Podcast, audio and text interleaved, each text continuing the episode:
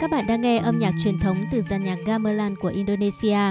Dàn nhạc gamelan bao gồm rất nhiều nhạc cụ như trống, cồng, chiêng, sáo, bộ gõ, đàn dây và một số loại nhạc cụ khác. Trống đóng vai trò là bộ điều chỉnh nhịp điệu được chơi bằng cách đập tay trên mặt trống phủ da thú. Bộ cồng làm bằng kim loại được treo lên khi chơi sử dụng thanh gõ ngắn có chức năng giữ nhịp cho bài nhạc. Trong khi đó, sáo tre đóng vai trò quyết định âm sắc. Bộ gõ xylophone gồm 18 thanh gỗ tre hoặc nứa đặt trên giá cộng hưởng hình chiếc thuyền, được xếp theo thứ tự từ nhỏ đến lớn để tạo ra các nốt nhạc. Độc đáo nhất là dàn cồng gồm khoảng 10 mặt kim loại hình tròn có điểm lồi ở giữa để làm tâm đánh, được xếp trên giá gỗ. Nghệ nhân sử dụng que gõ bọc vải hoặc cao su để tạo ra các âm thanh cao đến quãng 8, dùng để mở đầu bài nhạc hoặc tạo điểm nhấn. Cuối cùng là đàn dây với hai hoặc ba dây kim loại dùng để định hướng bài nhạc và bổ trợ cho các giọng hát. Tất cả tạo nên một bản hòa âm độc đáo. Listiana, nữ nghệ nhân trong gia đình có ba đời chơi dàn nhạc gamelan tại thành phố Yogyakarta, miền trung Java của Indonesia cho biết. Gamelan itu berkembang menurut waktu dan bisa dimainkan Theo thời gian, dàn nhạc gamelan phát triển có thể được phối hợp với nhiều loại nhạc cụ khác. Âm nhạc của gamelan ở các vùng cũng khác nhau, chẳng hạn như ở Java, các bản nhạc thường chậm rãi, sâu lắng, trong khi nhạc gamelan ở Bali có giai điệu nhanh, năng động và vui tươi hơn. Còn nhạc gamelan ở Lombok và Madura sử dụng sáo nhiều hơn và thiên về các giai điệu. Gamelan có thể được chơi bởi một nghệ sĩ duy nhất hoặc chơi bởi nhiều người. Sự xuất hiện của gamelan có từ trước khi nền văn hóa Ấn Độ giáo, Phật giáo thống trị Indonesia vào những năm 404 trước công nguyên và đại diện cho nghệ thuật nguyên thủy của Indonesia. Mô tả về nhạc cụ hòa tấu này được tìm thấy lần đầu tại đền Borobudur và Prambanan ở miền trung Java.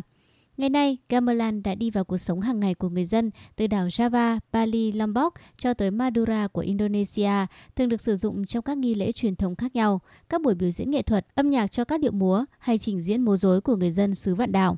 Được chơi theo dàn nhạc, gamelan truyền đạt các giá trị của sự tôn trọng, yêu thương và quan tâm lẫn nhau. Trong triết học Java, sự hài hòa của nhịp điệu trong âm nhạc gamelan tượng trưng cho sự hài hòa trong cuộc sống.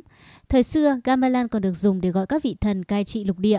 Với những giá trị văn hóa độc đáo và cao quý, được ví như một phương tiện biểu đạt văn hóa và xây dựng mối liên kết giữa con người và vũ trụ, nhạc cụ truyền thống gamelan của Indonesia đã được UNESCO công nhận là di sản văn hóa phi vật thể của nhân loại ngày 15 tháng 12 năm 2021. Ông Nadim Makarim, Bộ trưởng Du lịch Kinh tế sáng tạo Indonesia bày tỏ niềm tự hào.